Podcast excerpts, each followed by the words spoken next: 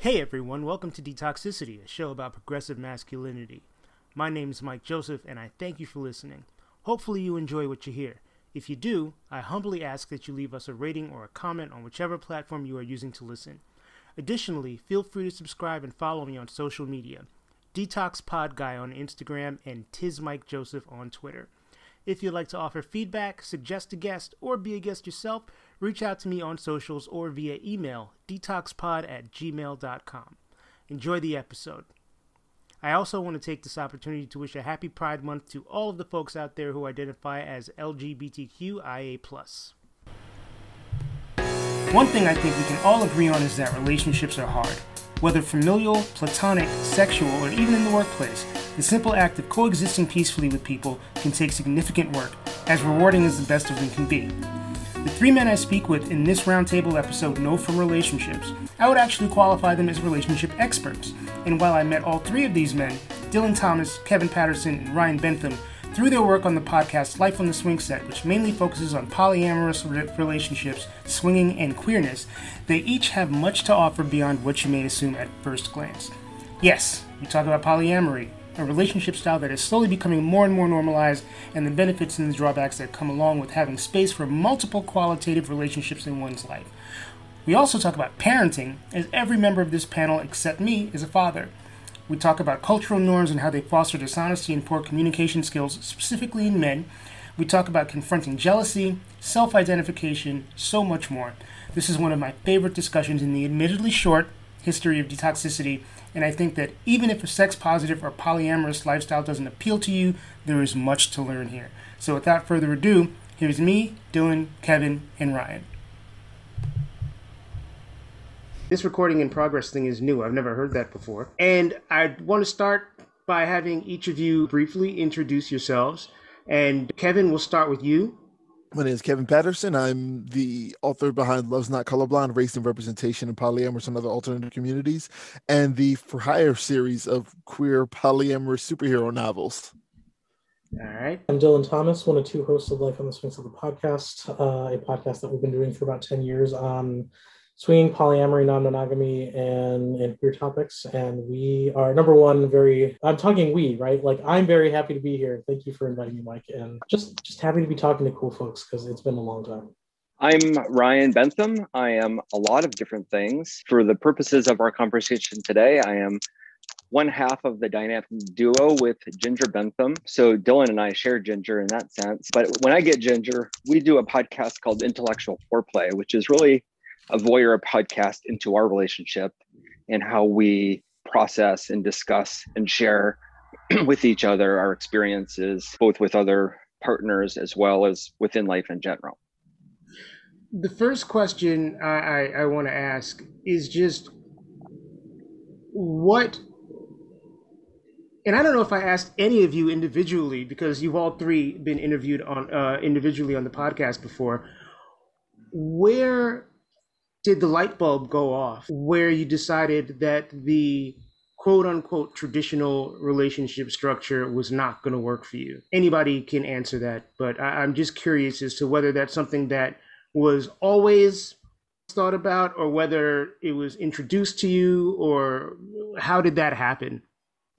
I had been non-monogamous for maybe a decade before before the light bulb really really struck. And it was something really simple where I was I was on an elevator with my wife and somebody who I had been flirting with and I hadn't really been able to give much time to this person who I was flirting with. We were we were all at an event and we were all focused in different directions and on this elevator I just kind of touched her hand and she gave me a look and I gave her a look and it was a sort of charged look. And then the elevator door opened and we went back to focusing our energies in different directions. And at some point I thought about that exchange and I was like, that was just a touch of a hand and like a couple of seconds of a charged look. But in some other relationship, that's a violation. I can't go back to that. There's no way that I could be in a place where I can't fully explore whatever interaction I want to fully explore. For Jen and myself, it was really similar, Kevin, in the sense that we had this long history, really since the time that we met, where we were non monogamous. We weren't doing it necessarily as consciously as we wanted to be doing, but we had this like seed that was planted. But for us, it really blossomed into how we wanted to structure and reinvent our relationship when Jen and I, one of the things that we often used to do was have you know, a lot of sexy talk and we'd you know inquire with each other about what turns each other on. And so I had a conversation, and my question to her that evening was, Who's the last person that turned you on? And she said, The woman at the coffee shop. And never before had she acknowledged her bisexuality in that direct of a way in our relationship. And we then started to really have that conversation about what does that really mean? And for me, particularly as her partner, who wants her to feel fulfilled in all of her different ways and dimensions and facets, I really like had to look up against this idea of as a partner of a bisexual woman, I can't satisfy every one of her needs and desires. Like by definition, what do we do with that? And so we started to really have a very you know, practical conversation about what are the options. And you know, there were not a lot of great resources out there at the time. This was, you know, in the kind of early 2000s of how to really do this consensually and how to bring a different level of mindset to it other than the kind of trope of the 70s swinger key party orientation which wasn't how either of us ever were interested in rolling. So those seeds were there and when we look at what we call our like revisionist history of our relationship you know kind of looking at the rear view mirror of geez if we just knew then what we know now like all of these pieces would have clicked together a lot earlier and probably a lot differently. I'd say for me there were a lot of moments that it should have clicked. If i was a brighter person at the time or if i had more tools at the time or more background knowledge that it should have been obvious. But i my teens and my 20s were littered with the hearts of people that I had broken up or that I'd broken because I went from one relationship to another to another, not because those people were inherently bad or not doing it for me, but because uh, I felt like I was inherently bad because those people would do it for me. And then I saw someone else and wanted that with someone else. And so I thought that first person wasn't for me because as a good Catholic boy, I should want to love one person, be with them for the rest of my life. And it never really occurred to me until I was with my wife, my partner at the time, Tonya, that this is actually a problem because I found that I was in bed. I found myself in bed, barely not cuddling with somebody but very much feeling like I was cuddling with somebody and rationalizing to myself, you know what? I'm not cheating on my wife right now because, or my partner right now because we're not actually doing anything. And then finally realizing, wait, this is really, really dumb of me because number one, like I'm cheating right now. And number two, why do I keep ending up in this situation? This isn't working for me, but I love my partner. So that was the that wasn't when I knew non-monogamy was for me, but that's when I knew monogamy was broken for me. And I didn't know if it was because I was broken or if there were other options, but I decided to talk to her. And that started a very long road littered with many mistakes that we then worked on to get to where we are now. So it's uh, interesting to me that with the three of you, there has been this deep communication element involved in the discoveries. You know what I'm saying? And honest communication isn't something that men are known for on a particularly regular basis. You so, don't say. yeah. So, was it a big step for you all to really kind of confront this and approach it in a consciously communicative manner or uh, have y'all just always been like okay i'm an open communicator. This is cool. I'll just talk about it. I'm seeing head shakes. I came to monogamy as a joke in that my wife and I and some friends we were going out to an event where there was going to be a lot of partying, and I kind of jokingly said, you know, something wild might happen, and the idea of a threesome became uh became an option that like that got put on the table and that's sort of my non-monogamy origin story. So like there was no clear communication. I made a joke and we stumbled bass backwards into non-monogamy and we just sort of stayed there.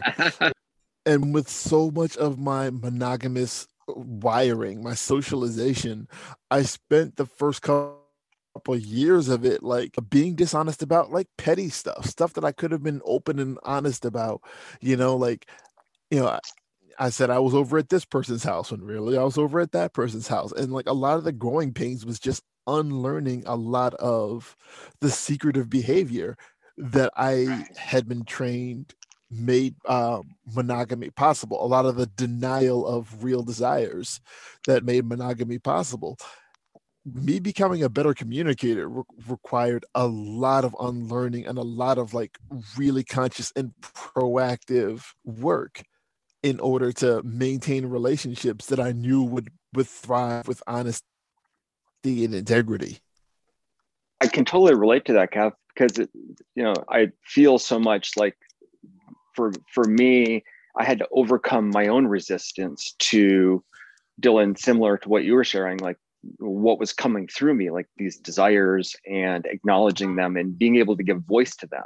And I think that that is something, Mike, that is hard, has been hard for me as a male in our culture to give voice to any of my feelings and emotions in a way that doesn't make it feel like I am not showing up for my partner in a way that she expects me to show up. You know, if I show vulnerability, then I can't be the the prototypical like strong stoic male that is like the rock. But you know there is this i think real opening up that then you know in my experience it's like the opposite happened. The more i was able to share what was happening inside of me the more she felt like she could you know read and depend upon me. And we call it sharing context with each other. So there's content you know that's the the actual event itself. And then there's the context you know how was i feeling about the event? What was going on inside my brain? And so we have these conversations very regularly. And i feel like similar to kev what you were sharing i've had to work my mm-hmm. ass off to learn how to express myself in these ways. And the reward is fantastic. I feel better. I feel more in control of of my own mental you know loops and gymnastics. You know i feel like i i'm moving toward being able to have that command over you know parts of my life that have i have you know really struggled with in the past in terms of self-negative thoughts and self-limiting thoughts generally.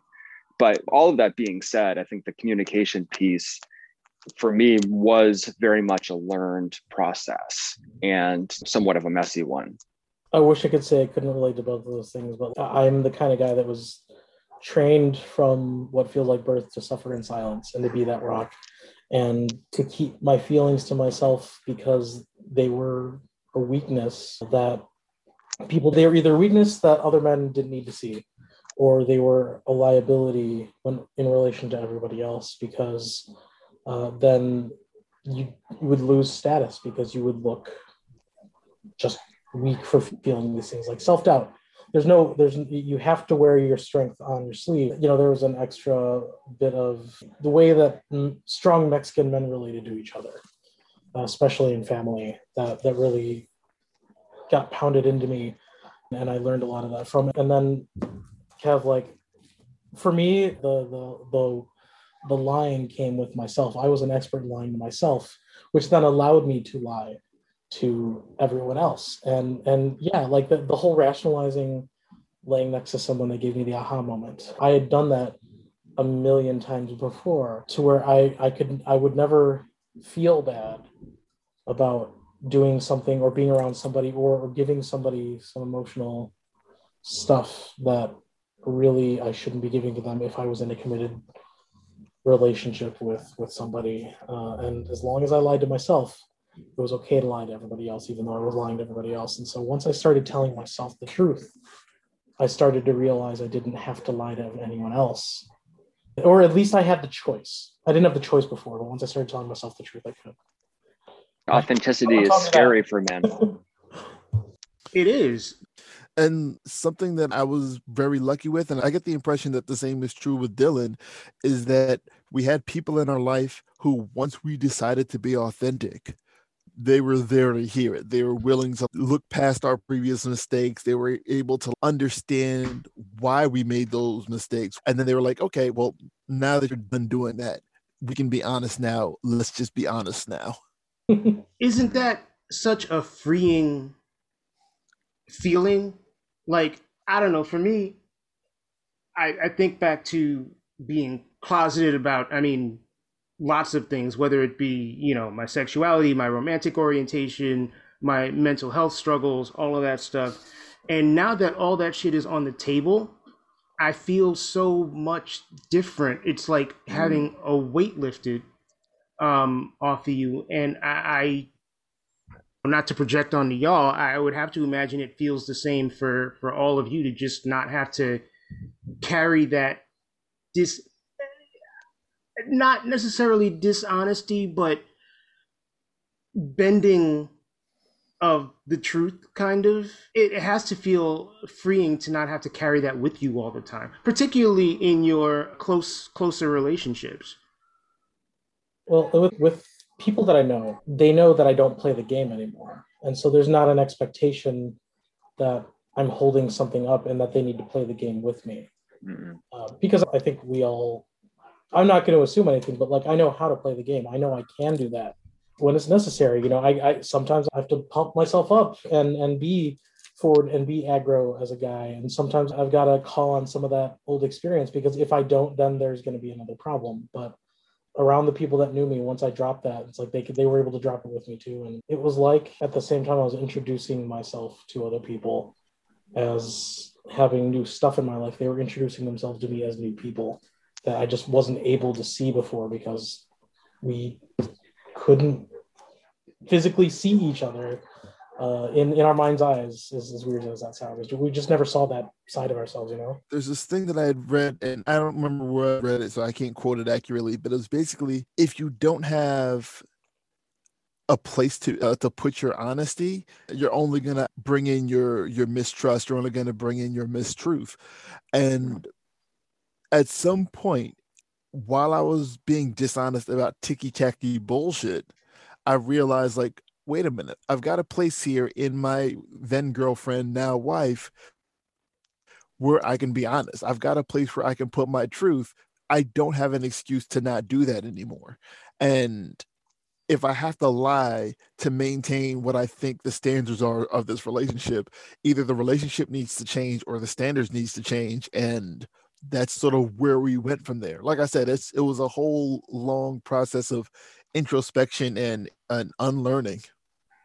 What in terms of masculinity, and this isn't necessarily tied into polyamorous or non-monogamous relationships, what has been the hardest thing to shake off? What has been the hardest thing to get rid of? You know, for me, I think one of the things that's been hardest to get rid of is the the anger piece and and not really knowing what to do with my frustration. And i'm still like i i don't i don't even know that i'm that far in in my journey with that. I know that it can manifest itself in some really shitty ways and i need to do stuff about it. I'm not sure what that stuff is all the time but in terms of of just kind of the process of becoming a better person what has been the hardest sort of learned masculine trait to get rid of? For me, it's been the expectation that I need to go, go, go. And that if I, as a man, enjoying any type of leisure for myself, that I am insert pejorative term. So I've really had to un- unlearn, to use Kev's term, the idea that you know, having any kind of self care for you know for my own pleasure is not you know again yeah it, it's not demasculinating to me. I don't know demasculinating is not actually a word i mean so. we'll make it a word. I understand what you mean. I do think that that hustle mentality is so pervasive and it's so damaging. Where we're yeah.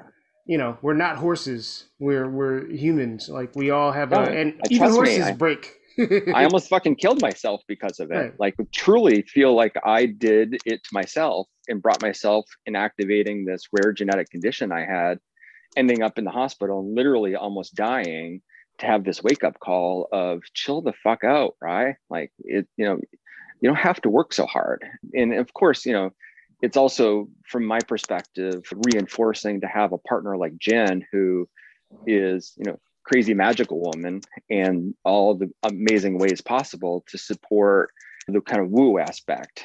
And you know, Dylan has had his ear bent many times with Jen and I going into, you know, energetic sex conversations and, you know, all the woo stuff. So it balances me out in that way. And I'm into it. I've been into it. Like I know one of the masculine programming things that I had to sort of work through was the territoriality, where that's never really been my thing. Where like, the first time my wife got together with somebody else, like I couldn't generate the territoriality. There was like an expectation of it that I just couldn't generate. All I really cared about was that she had a good time and that she was home, and that was what right. was important to me. So now like when I meet my metamors, specifically my my cisgender male metamors, I lay it on really thick with the hospitality. You know, like uh, on on that first meeting, it's like, hey, how's it going? Here's a place on my couch. Here's a you know, do you want a drink? You got it. You good? Right. Just because right. I making sure his, making sure his ego is all all set. Yeah. Sorry, Kevin. Yeah. You were saying about diffuse. Yeah, yeah I, want to diffuse that that possible first few seconds of territoriality and right. right. Because like here's some here's some person coming into my space with my partner and they've never met me. They don't know if i'm gonna pick a fight or if i'm gonna be cool. So i lay it on extra thick right away because i don't want like i'm not interested in whatever that uh, law of the jungle standoff there is exactly. you know? Yeah that's fascinating. and at the same time like there was a there was a recent time where i did feel not exactly territoriality but like a sort of uncharacteristic jealousy. And that's not to say that i'm I, I don't get jealous but it was uncharacteristic in that i had a partner who had taken sort of a center place in my life. And then they had a partner come in who took more of a centerpiece place in their life and I had to sort of reconcile what my feelings were around that. And I had to find a way to do that in a way that didn't accuse or blame or it basically it was my problem and I had to find a way to process it without making it their problem.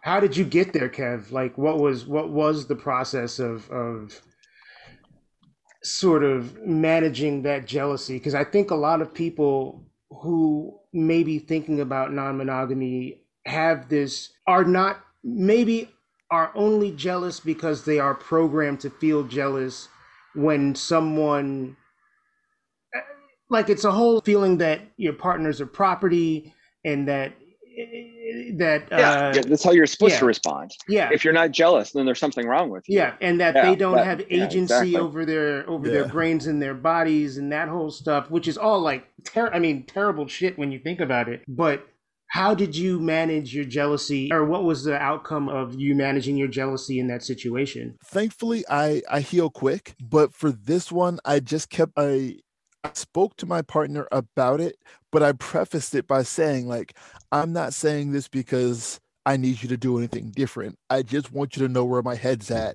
And I need you to offer me reassurances that I'm still an important person in your life, if that's still mm-hmm. true. Mm-hmm. And at the same time, I kept reminding myself, like, this isn't about me.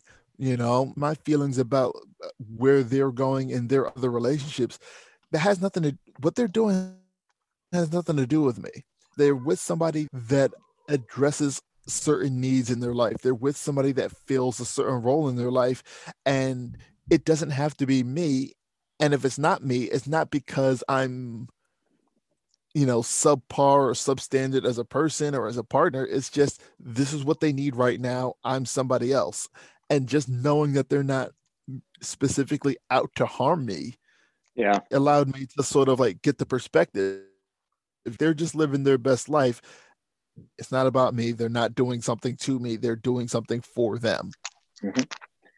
Well, it's interesting, Kev, because that level of awareness is not present in a lot of my other brothers and friends. And I would love to hear how all of you feel, but sometimes it feels very, it's kind of like dealing with the people that you mentioned in terms of potential new partners where you have to like roll out the red carpet because you don't know how volatile their egos are and all this other jazz. And I'm less and less interested in hanging out with those guys. And so I'm finding myself hanging out with guys less and less. So, you know, other than Mike's listeners, because, you know, we need a lot of detoxicity, you know, there aren't a lot of dudes that have the ability to do that process that you just mentioned. Or maybe I'm not giving my brothers enough credit. I don't know uh, if, you know, y'all have vast networks of other bros that, you know, can kind of think about things this way. But I'm loving this conversation because that community doesn't exist for me and i'm interested in in whether that resonates with anybody else in terms of you know not hanging out with the bro dudes in ways that are often expected of us. I got a homeboy who i used to like play video games with and he started asking me for relationship advice because like he's like a bible belt guy. He was having trouble in his marriage and he was asking me a guy he only knows through video games for relationship advice because anytime he asked the people at his closest circle all he got was read the bible that was like the mm. entirety of their relationship advice was read the bible and pray on it and like amongst my bros I'm the quirky guy that you can have real conversations with because they know I'm I'm going to take people where they're at. They know that I'm not going to judge them. A lot of my friends they haven't done the same level of like self-work and introspection and what have you that I've done. But mm-hmm. whenever something comes up in an area where I've done that kind of work and they haven't, I'm just real matter of fact about it. Like, so if I'm hanging out with my friends and they're like, yeah, you know, we I was out with my girl and she looked at some other dude, I'll, you know, I'd very quickly be like, yeah, but that's not about you though. And Right. they'd want to turn it into a, want to like present it as if this justifies any confrontation I had with my girlfriend. And I'd very Right. simply say, yeah, but that wasn't about you though. And and because I'm the other cis bro in the room, they're giving me the credibility that they weren't giving to their girl. Yeah. And now because I talked them off of that ledge, they're going to have more productive conversations with their girlfriend about that situation later on. I was rolling that around in my head because, man, all right. I used to be that guy, Kev. And yet I, so being seen as one of the bros was perfect for me in my friend group because then I could do that. But once I was more out and I got seen as not one of the bros in that way because anybody knew or, or anybody that was already to a point where it was no big deal. You know everything was fine. But to anybody that i'd been friends with for a long time and that i would otherwise be great friends with i stopped being the go-to person once i was more out because they couldn't trust that advice from me because i became a threat. You know it, it's easy to be friends with a bunch of other guys when you're all married because even though there's this undercurrent of cheating and wanting to be a dog and uh, being defined by to answer one of your earlier questions mike about what are the one of the things that you have had to overcome from just masculine stuff right? Like not being defined by the quality of your life or in a much more well quality of your wife or in much more vulgar and dated terms like being defined by the quality of the pussy that you have on your arm. But once they understood that i was able to that, that my wife let me have other relationships which is right once my wife let me do that, Oh, all of a boy. sudden they were threatened by me because I could go and fuck their wives. And number one, like, sure, but also that's not how it works. And explaining that kind of nuance to my friends that didn't have all the tools to get that, it's like I, I lost the opportunity, right? I could have done it from behind the lines if my strategy was bring everybody's relationship game up. But by the time I was out and I realized I needed to play that game to bring everybody's relationship game up, I lost that opportunity. So I lost a whole bunch of guy friends because of that. And so all the guy friends I've made since then, they're not all non-monogamous and they're not all in in many of the other communities I'm in, but I've been able to be that guy to them. And I can be that guy for people at work. And I can be that guy at the gym, or I can be that guy in a lot of different places. But I lost the opportunity to be that guy to all my friends. And that's still something that that gets me because at the time, what I needed was to be out and be more authentic and be myself finally. And I lost the opportunity to potentially help my friends who needed it most in that moment because they all had various issues with their wives at the time they were desperately looking for somebody to talk to about. And then all of a sudden they couldn't because any vulnerability they showed about their wife meant that their wife was more potentially available to me. But to steal kevin's line isn't that on them and not on you? That's not a failure yeah. on your part. That's them not stepping up to the plate. And i would assume that you've left the door open for them to come back and approach you if they get the religion and they're like, I, I misjudged the type of person Dylan was, or I have grown as a person. Now I'm ready to have these real conversations. So you're absolutely right. It is about them. And yes, I did leave it open in the future. Just actually, one of those friends just recently came back into my life, like a year and a half ago, which is weird to think that was recently, but like that was, you know, six months pre-pandemic. But you know he, he's got kids now and and he's got that that adult looking life but he still had the the same feelings and struggles and stuff but had no one to really let that stuff out to. But our families enjoy each other now and and he can talk to me about that stuff. And it's because when i kind of got left behind slash i left all of them behind, it was not a okay, now let's fight about it. It was just a hey, I understand. Like I'm still here, I'm not going anywhere. And so yes, one one of the many found their way back.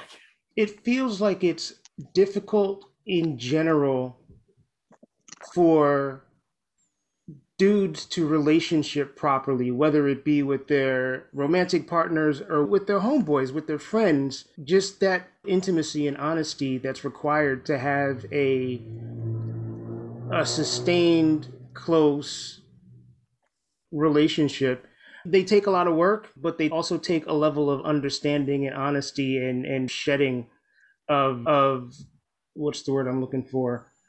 Of program behavior that folks just are not ready for. And it's frustrating because I, when I talk to people, whether it's again talking about mental health or talking about sexuality, it's like people want to be free, but they don't know how to free themselves.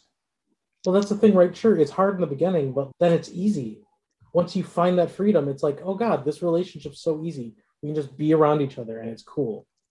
And and I think that sometimes it's hard for people to see past all the work that they got to do to get there takes so much less energy to actually just speak our truth as opposed to try to you know figure out how to speak the truth and how to cloak it in a way that you feel you know we should do to kind of use that term like what masculinity teaches us how we should express ourselves.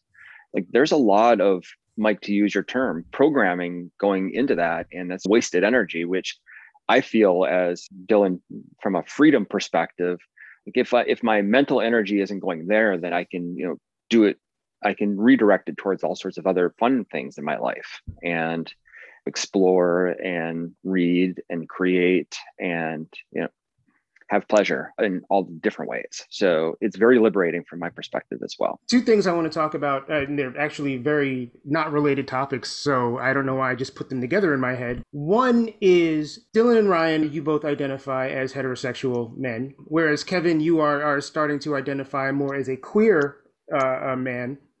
And, uh, yes. you know, I mean, one thing that I think I've learned kind of on the same track as, you know, polyamory and, and non monogamy is the fluidity of sexuality and the acknowledgement that intimacy does not always have to be sexual. And for me personally, just the enjoyment of platonic intimacy with my male friends, which is different than me wanting to have sex with dudes. What are your thoughts on on that whole thing? So, figuring out how to be closer to other men. Uh, so, everything I grew up with that told me how to have relationships was how to have relationships with women. And that being physical with them was was the primary component to doing that. And so and and it also was a and and, and it, honestly, I mean it was gay to have that kind of intimacy with men, which I mean, okay, yes. But also, yes, you got to be careful about how you're physical with men because you could be perceived that way, and that is a bad thing. So I learned that I had to keep my distance from men, no matter how much I felt like I love them as as people, as friends, as family, because otherwise it would be too close. And any guy that you got too close with was a it, it was a romantic thing because anything that close was romantic, anything intimate was romantic and sexual. And so I had to learn how to be able to be emotionally intimate with men and that made it okay to be physically intimate in the way that like it isn't uncomfortable to sit next to a guy and end up shoulder to shoulder as long as we don't have pads on and we're playing a sport or or even to like just lay down on a couch i'm not talking like full on coupling anything but just like be in each other's space and have it not be weird i still struggle with that every so often because it'll still come up and then i have to i have to override that and say no it's fine but no, no one taught me how to do that and I've just had to be cool and and find it there. But once I found that, it allowed me to be just cool in general with other guys and be able to relate to them because there is not this extra. Oh, he going to think that I mean something that I don't? Like I don't have to play the straight card. I don't have to say I'm married. I'm married. I don't say it. I don't have to put on the I'm I'm totally straight vibes in order to be safe around other straight guys. And honestly, it also ends up coming across that way on accident because just being confident and secure in, in my own shit and my own attraction has has made it almost impossible for me to be perceived that way. Again, if the goal is not to be perceived as gay, which is in this scenario a bad thing, then just being confident means I'm not being perceived as gay because of how I just move about the world. It's weird how that ended up working, but it's how it, I guess, ended up working. Yeah, I, I, I agree with what Dylan was saying in terms of that check in, that momentary, this is okay sort of moment. Every time that there's any sort of like intimacy there, and for me, whether that's sexual or non sexual, me being open to that kind of intimacy is a major thing for me. And I'm glad to be in that space. Maybe one day I will get to that place where I'm not, where I don't have to momentarily pause and say, this is okay but right now I'm not there yet. But I I'm just excited to be in a place where I'm open to any of that because the wiring is strong, the programming is mm-hmm. strong. Yeah, I can totally relate to that, Kev. And one of the reasons that I've resisted using and identifying as queer is because I am very mindful around what that entails and what that really connotes as it relates to interest and I have had a lot of sex with men, frankly, in my life, and I've enjoyed all of that. And it's interesting because I haven't had for me like the check in that you described and that Dylan referred to. I've had it kind of on the back end of you know i'm very pleasure based and i can connect with a brother in that way in the general sense of brother of course you know just as a you know as a friend as another male and be able to enjoy that for what it is. And that intimacy eh, on a physical basis has its own place but it's not something that i am seeking to develop per se and so I, again, kind of resist using the term queer to describe my own sexuality because I feel like that does, in my mind, indicate a direction of interest. And I wouldn't want that to be misinterpreted. So, like, if you'll allow me to indulge myself for a minute, because I, I, spent a lot of time talking about this, I, I had a long talk with myself and a bunch of other people on whether because I feel straight. You ask me what my sexuality is, I feel straight. My attraction is like, yeah, I'm not interested in men, I'm not interested in masculine. But there's this big ass world of other gender representation and and how someone feels and all that stuff that I'm potentially attracted to. I have a pretty wide attraction range there. And to a lot of people, including a lot of very queer people, that makes me queer. And I'm like, well, I mean, I, I don't know. Like, but but how do you know that you how do you know that you feel queer? How do you know that you felt when did you know that you're not straight? And I and, and I've There's... asked that question, and everybody has like that moment. If somebody asked me that question, I don't no, good. that moment. Everything you just described, Dylan, was me about three years ago or so. And the thing that was said to me that sort of put it over the edge was that somebody said, I don't feel queer enough is the queerest possible thing you could say. apparently, like, apparently that's a, such a very common thing.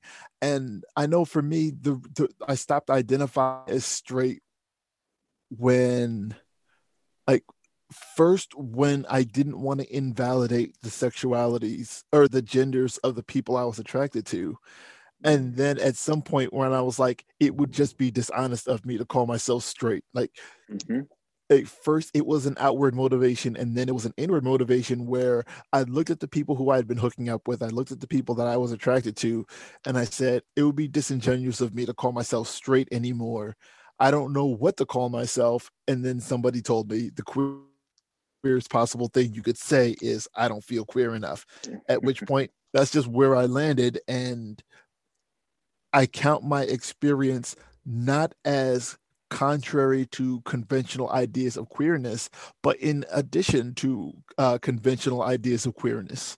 So I don't have to have the same story. I don't have to have the same mm. the same queer origin stories everybody else. It could just be there are a lot of queer origin stories, and mine is just a little different than the standard narrative. That is so beautifully said, Kevin. Thank you for sharing that. That is That's wonderfully really said.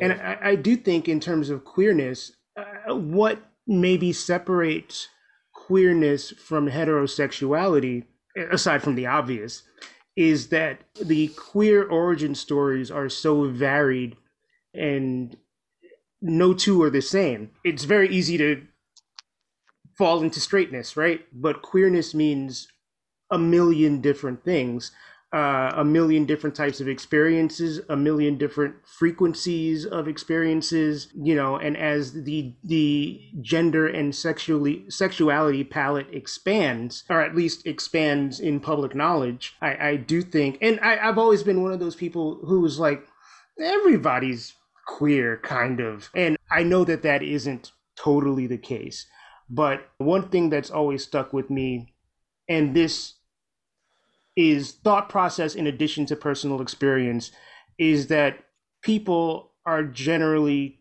queerer than they represent themselves as.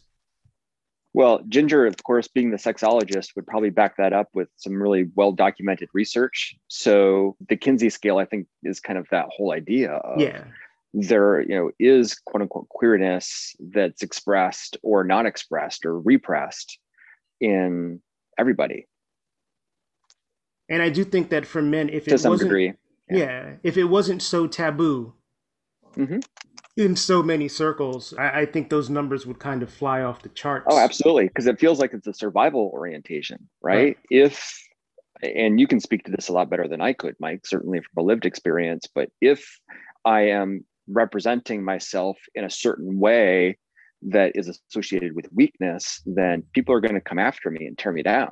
Right. So I would love any of your thoughts around that because that does feel like that's where that fear comes from very survival oriented like it is completely survival oriented and for me my coming out this is a weird thing my coming out process was not a straight line. It's been situational in a lot of senses. Uh. you got that kevin. But a, a lot of the reason that i did not come to terms with my sexuality for such a long time is because there was the illusion of weakness or the illusion of being afraid of feminization, you know, feeling like I was a letdown to my family and my friends and, and mm. all of these cultural stigmas. And I had to, in order to fully be myself, I unfortunately had to make breaks with a lot of people. But in a more positive sense, I made breaks with a lot of cultural stigmas and, and a lot of really shitty programming to become the person that I am today.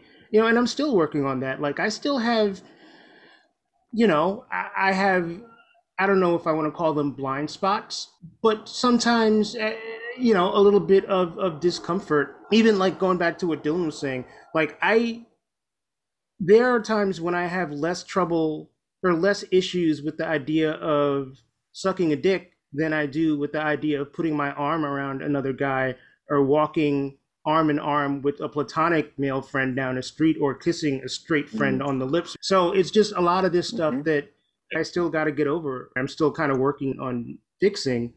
And there's also still something that I need to become less concerned with is the idea of appearing effeminate. Like, even the first time I wore a kilt in public, that was a huge step because I was like, what are people going to think? And then it was like, you know what, Mike?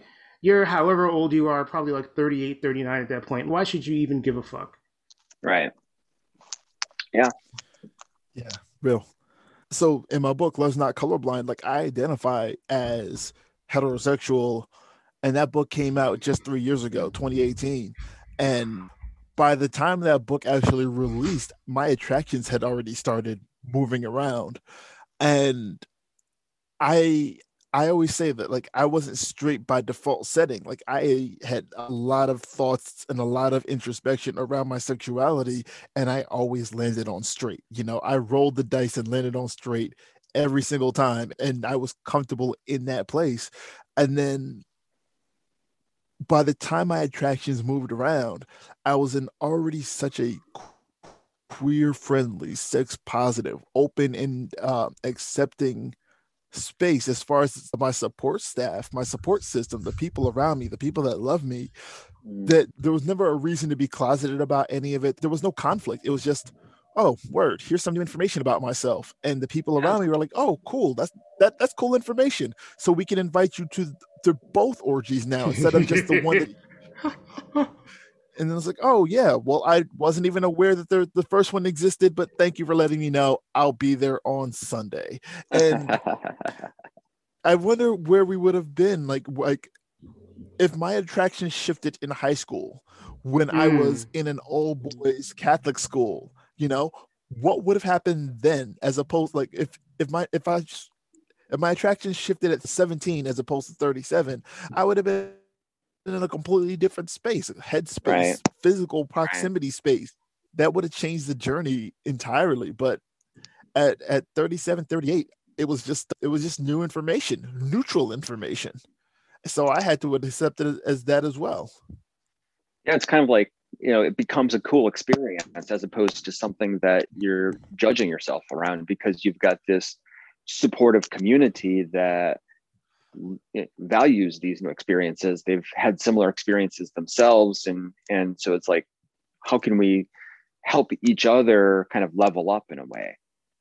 Yeah like i had to accept myself in the same way that i would have accepted everybody else who came out mm. around the same time one thing that what you just said brought up in my head kevin is thinking about high school and thinking about i mean this wasn't my experience per se but a lot of people that i've spoken to had experiences as adolescents as young adults where they did experiment and it seems like there is almost a license to do that when you're younger and then you hit adulthood and it's like oh gotta mm. compartmentalize that part of my life and put it in the back of my head. Never speak of it again. I don't know if anyone else is familiar with that experience or has had that experience but i wonder why that happens. Like there's a freedom that you may have as a younger person with experimentation that once you become an adult, particularly if you're in an environment that is restrictive, like that part of your life just gets compartmentalized and folded away. I, I haven't had this lived experience, but it's easy to see, you know, you can put that into kids being kids kind of mentality or whatever the youthful experimentation is. So that was a phase, as as you you know well pointed out, Mike. is you know, you move into a different set of expectations about how you're supposed to show up for the world, then you can recategorize some of these prior experiences as, you know, I was a kid then, but now I'm adult. Now, so now I'm following all of these rules, but I haven't had that lived experience. I think that, and going back to what Kevin said, you know, it's interesting to reflect back upon my life journey and story and see all the twists and turns and realize that that set of experiences at the time i put you know labels on them good and bad like you know happy and sad. But in retrospect it was all part of my path.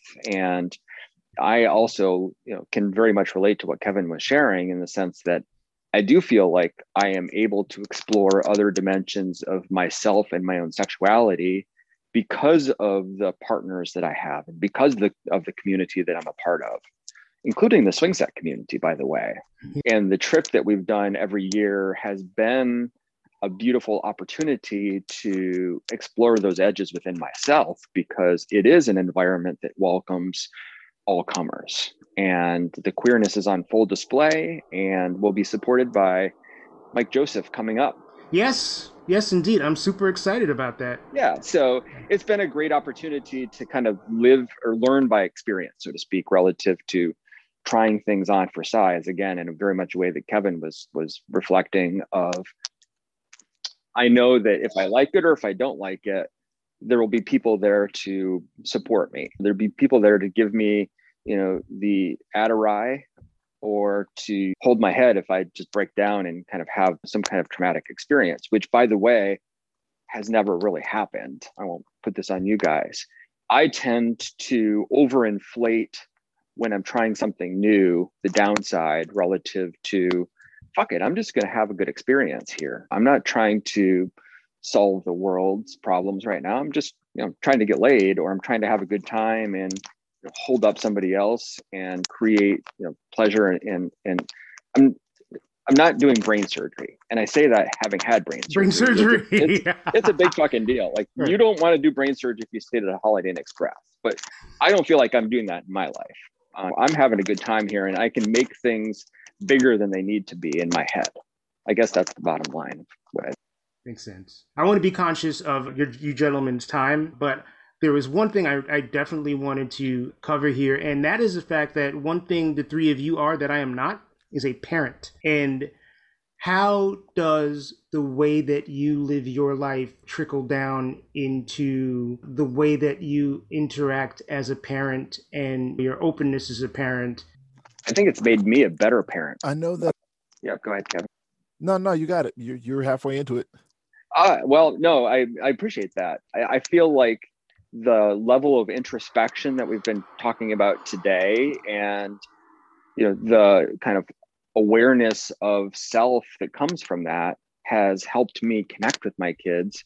Two boys by the way so we could talk about the whole cultural aspect of there are not a lot of of boys unfortunately that get touch from others. And i still love and hug on my boys all the time. And we'll do that in front of their friends in front of their partners in front of whomever i give no fucks about that because that level of touch with my boys is important to me. But I digress. It's really kind of coming back to just being able to honor them as people and model for them that there is a different way to show up in the world as a whole person and being male and also helping them within their own awareness building around other people and the privilege that they have had growing up which i believe both of my boys have a very strong appreciation of and have reflected back, you know, a lot of active anti-racism actions, for example. And I'm also very blessed in having a great partner that we are in alignment relative to our sharing of making sure that our boys have always grown up with a lot of decision making, a lot of autonomy. So they made decisions when they were little kids that seemed hard to let them make at the time, but the consequences were very small. And we've let them make those decisions over and over in their life.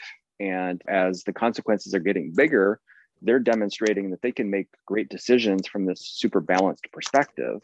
And that is something, you know, going back, Mike, to your original question, that I don't know if without having challenged myself and pushed my edge in all these ways of you know connecting with who I am that I could have shared myself as genuinely with my boys and helped them become who they want and who they are becoming. I know that my non-monogamy has been really great with my kids in that it's sort of given it's sort of a beacon of permission to customize their own lives whenever mm-hmm. you know yeah. whenever they get old enough my my kids are both very young my daughters are are 10 and 8 but they already know just by watching mom and dad that everything and it, it all comes back to socialization and programming and wiring. They understand that they can rewrite their own wiring if they want to. They understand that they can uh, rewrite their own narrative if they want to. And also just having other adults in my kids lives that are useful in ways that i am not where like even like right. just simple stuff i've had a good string of luck in working with my my older daughter with her math homework recently and i'm really excited about that but there are times where i could tell that we just weren't connecting and i've got mm-hmm. a partner who's a literal math genius who was willing to jump in and say hey i can help out here because i can see that, that the things you're saying you don't understand the common core math I'm very well versed in the Common Core math. Let me jump right. in and help your kid. Or if there's a health struggle that, that my kid is dealing with that I don't understand, and I've got a partner who does understand, they could jump in and they can lay pathways that I can't. And just having other responsible adults who care about you and care about your kids as much as you do it's been so amazing having a village of people to help me raise my kids in ways that I, not that there's anything wrong with me it's just i have my mm-hmm. limitation and other yeah. people's limitation you know yeah, i love both overlap. of those points kevin yeah you know you've shown your kids different ways that they can create and invent their own relationships that's powerful you've also you know seen how they can cultivate relationships with other adults that's powerful yeah. those, mm-hmm. are, those are really amazing thanks for sharing that I, I have a son and, and he's 16 now. And it's really made me need to remember to walk the walk, uh, especially when I talk about relating to women. Because if I were to talk to him about respecting women and then disrespect my wife in front of him, that would be sending a fucking awful message. The thing is, we all have our moments and our weaknesses and not just during this covid time you know like i can't say that i have never talked to my wife in a way that i shouldn't or mansplain something or or whatever. And i'm, I'm lucky enough that number one i almost always catch myself in the moment or immediately after. But if i don't my wife will absolutely catch me force the issue which i'm very very grateful for because i don't want to be that guy. But also like when I have, I've needed to remember that not just for my wife do I need to make up for this and again and apologize, but I need to explain to my son why I was wrong and go into that because I, I don't want him to have to do all the deprogramming and all the struggle and shit that I had to do. It's not a fucking rite of passage to end up breaking a ton of people's hearts so that you can finally like I, I've learned I, have been lucky enough to have people that have been generous with me. I've also I've benefited from me hurting people enough to realize that I was hurting people. I've learned off the backs of other people, mm. which is a debt and a responsibility that I always have to take seriously. And honestly, is one of the reasons why I, I, I see talking or any other number of things that I try to do that are empirically good is as like a service and a responsibility because I, you know, I have I have a lot to make up for, and and more than just like I want to make the world better. Like I need to recognize that I hurt people, and these are people that I can never like make it right with. Mm. I need to do the best I can to make that happen, and doing it in a way that my son sees is also important because he also needs to know that like, yeah, you're gonna fuck up, and you can right. there are paths to making it right with women or with other people that this is how you apologize you this is how you take a breath this is how you know, all of these things and so yeah like making a mistake in real time with him there and then fixing it as best as i can has really made me take that responsibility even more seriously because he needs to be able to grow up in a way that I didn't. Well said. So, with that, I am curious if any of the three of you have final thoughts related to this conversation? Anything that you specifically wanted to talk about? The only final thought I really have is that in what Dylan was saying, he said, I didn't want to be that guy. And I feel like I don't want to be that guy. Those words specifically is such a motivator for for like so much of my life and so much of the life so of the true. people around me. Yeah because I know what that guy is and I've seen what that guy is. And yeah. so often I have to be reminded, even when I just take a little bit for myself, that I'm not being that guy. So like it's it's it's kind of amazing how we all have that common language for that.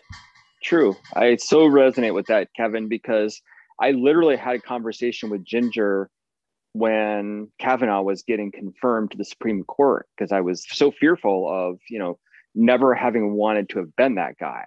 And, and she just literally looked at me in the eye and she was like, You can't be that guy.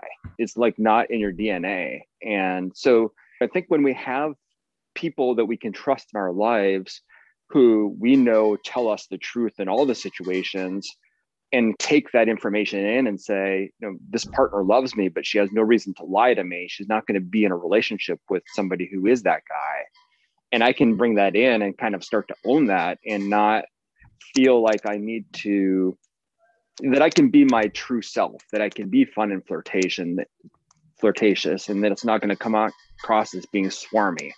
Like, but I just totally resonate with what you shared. Like, I think that is so powerful. Yeah, from my perspective, I've been that guy, and I, I think my desire to be better is coming from a place, at least partially, of having been toxic in many different ways and hmm. not wanting to be about that life anymore because it, it's not only been damaging to other people, which I profoundly regret, but it's been damaging to myself. And I'm big on on breaking cycles. That's kind of my thing right now. And whether it's talking to y'all or dealing with the family stuff that I'm dealing with or expanding my relationship palette, it's all about breaking cycles so that I don't plan on having any kids, but the people who are around me will hopefully pick up on something or see something in their own journey that they can maybe make adjustments to and and ultimately make themselves better, make the people around them better, make the world better. You know. I hope that doesn't sound like ridiculously highfalutin. like uh, it's going to be perfect in post. no, so what I would say, like I, you know, I feel like we have this like calling. I don't even know how else to say it to be challenging each other and to holding each other up and breaking of cycles. Mike, I think is such so powerful. Ginger and I have an expression we call radical discontinuity. I mean, it's not just ours, but kind of living through this constant experimentation of trying different things and trying things that you're doing in different ways. So instead of driving to work the same way, you know, that you've always driven, like take a different route, like change it up and see what comes out of that process. And I feel like that is part of my unlearning and part of my final thoughts in this conversation is we all share different ways that we've had to unlearn things that we brought in through observation, through experience, or our DNA, however it got into us. We've had this period where we've had to be able to say, is that who really I am? And is that who I want to be going forward? And there's no important question that I ask myself almost every day of those two things. And how can I show up better for myself and know that when I show up for myself, that I can be more for everybody else in my life and that I don't feel burdened by being, you know, the provider. I don't feel burdened by having to show up in a way that is disingenuous um, to who I am. So, you know, that to me is it's a process of continually challenging ourselves and dialing it in and this practice of radical discontinuity has been so powerful that I've learned from Jen to be able to really practice that and to continue to shake things up and see see how it lands. I got two things. Number one, God, wasn't Kavanaugh such a fucking man baby? Like how as as men, right? How could you not look at Kavanaugh's reaction to women asking him a question and not think, what a fucking baby? That's not a guy coming up as masculine and and and that's not machismo. That's just fucking whiny cry baby wah wah wah. Like, oh, you're not getting your way. Oh, you were afraid of losing your shit. Oh, you had some stuff come up in your past. Oh, wah wah wah. The process to becoming a guy that's got some confidence, a guy that's in a healthy relationship, uh, a guy that through non-monogamy has had an opportunity to enjoy so many beautiful fucking people. Okay, like I've I've had amazing sex with one person, two person, five people, ten people, like uh, sometimes at the same time, like uh, you know all all different combinations of women and people and bodies and all and situations and places and just like non-monogamy has has allowed me to explore unbelievably wonderful amounts of of just amazing people and amazing sex and amazing relationships. Uh, yeah, I've talked a lot about like my shit and my mistakes, but it has allowed me to do wonderful fucking things and be with wonderful people and be wonderful things to people. To people. And, and so I come across as a pretty quietly confident guy if I'm just walking around the street or if I enter a space because I don't feel like I have to beat my chest because I don't feel like I have to protect my my territory because I don't feel like I have to defend against other people that are going to come get my wife. I'm not saying I don't have moments of insecurity yep. Or or feeling like I have to man the fuck up, uh, but I I don't have them all the time. My default is quietly confident and mm-hmm. being able to walk into a stressful situation in which someone has to deal some stuff, whether it's a work environment or uh, a situation in know, store, social situation, community, on the street, whatever it is, and just be and just be quiet and cool and be able to handle my shit is it feels powerful and that to me feels like like that makes somebody masculine and strong. It's it's that confidence, that knowledge of themselves, that knowledge that they don't have to take up space, but if they have to, they're ready, and that they that vulnerability is is healthy, but that you are not vulnerable when you allow yourself to be vulnerable to people.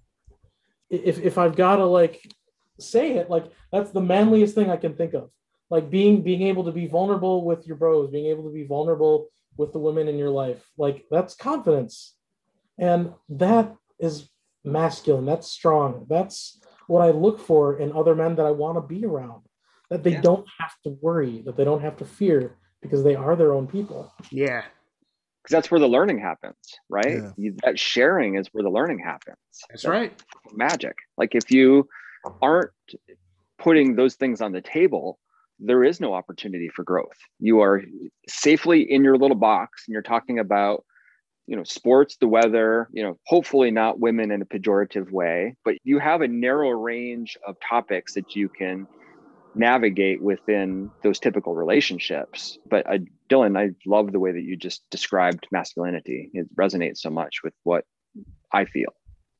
Very well said. Thanks so much to my three co panelists from this episode for taking the time to chat and do so with such honesty. Dylan and Ryan are regulars on the Life on the Swing Set podcast, which has been an ongoing concern for over a decade now. You can find that podcast, which has featured guest appearances from Kevin and which was co hosted by me for a year or so, at lifeontheswingset.com or anywhere you enjoy podcasts. If you are on social media, you can follow Dylan at Dylan the Thomas, Kevin at Poly Role Models, and Ryan, along with his wife Ginger, at Ginger and the Prof on Twitter, or Ryan, aka Prof, on IG. You can find their podcast at intellectualforeplay.com. Kevin can be found at kevinapatterson.com. I'm a huge fan of his book Love's Not Colorblind Race and Representation in Polyamorous and Other Alternative Communities, and you can also find his graphic novel series For Hire there. Finally, if you want to hear more of these fine gentlemen engaging with me, I have recorded individual Detox Pod episodes with Dylan, Kevin, and Ryan in the last year or so, so just scroll through the archive and enjoy. Thanks again. Thanks for listening to Detoxicity. The show is hosted and produced by me, Mike Joseph. Calvin Williams wrote and performed the music you hear at the beginning and end of each episode, and Jacob Block designed the logo. The concept of this show was created by me with inspiration from Jeff Giles and Andrew Grossman. If you'd like to reach out to me to offer feedback, recommend a guest, or guest on the show yourself, feel free to reach out to me via socials. I'm Detox Pod Guy on Instagram, Tiz Mike Joseph on Twitter. You can also email me, detoxpod at gmail.com. Thanks for listening, stay safe and healthy, and take care of yourselves. Till next time, peace.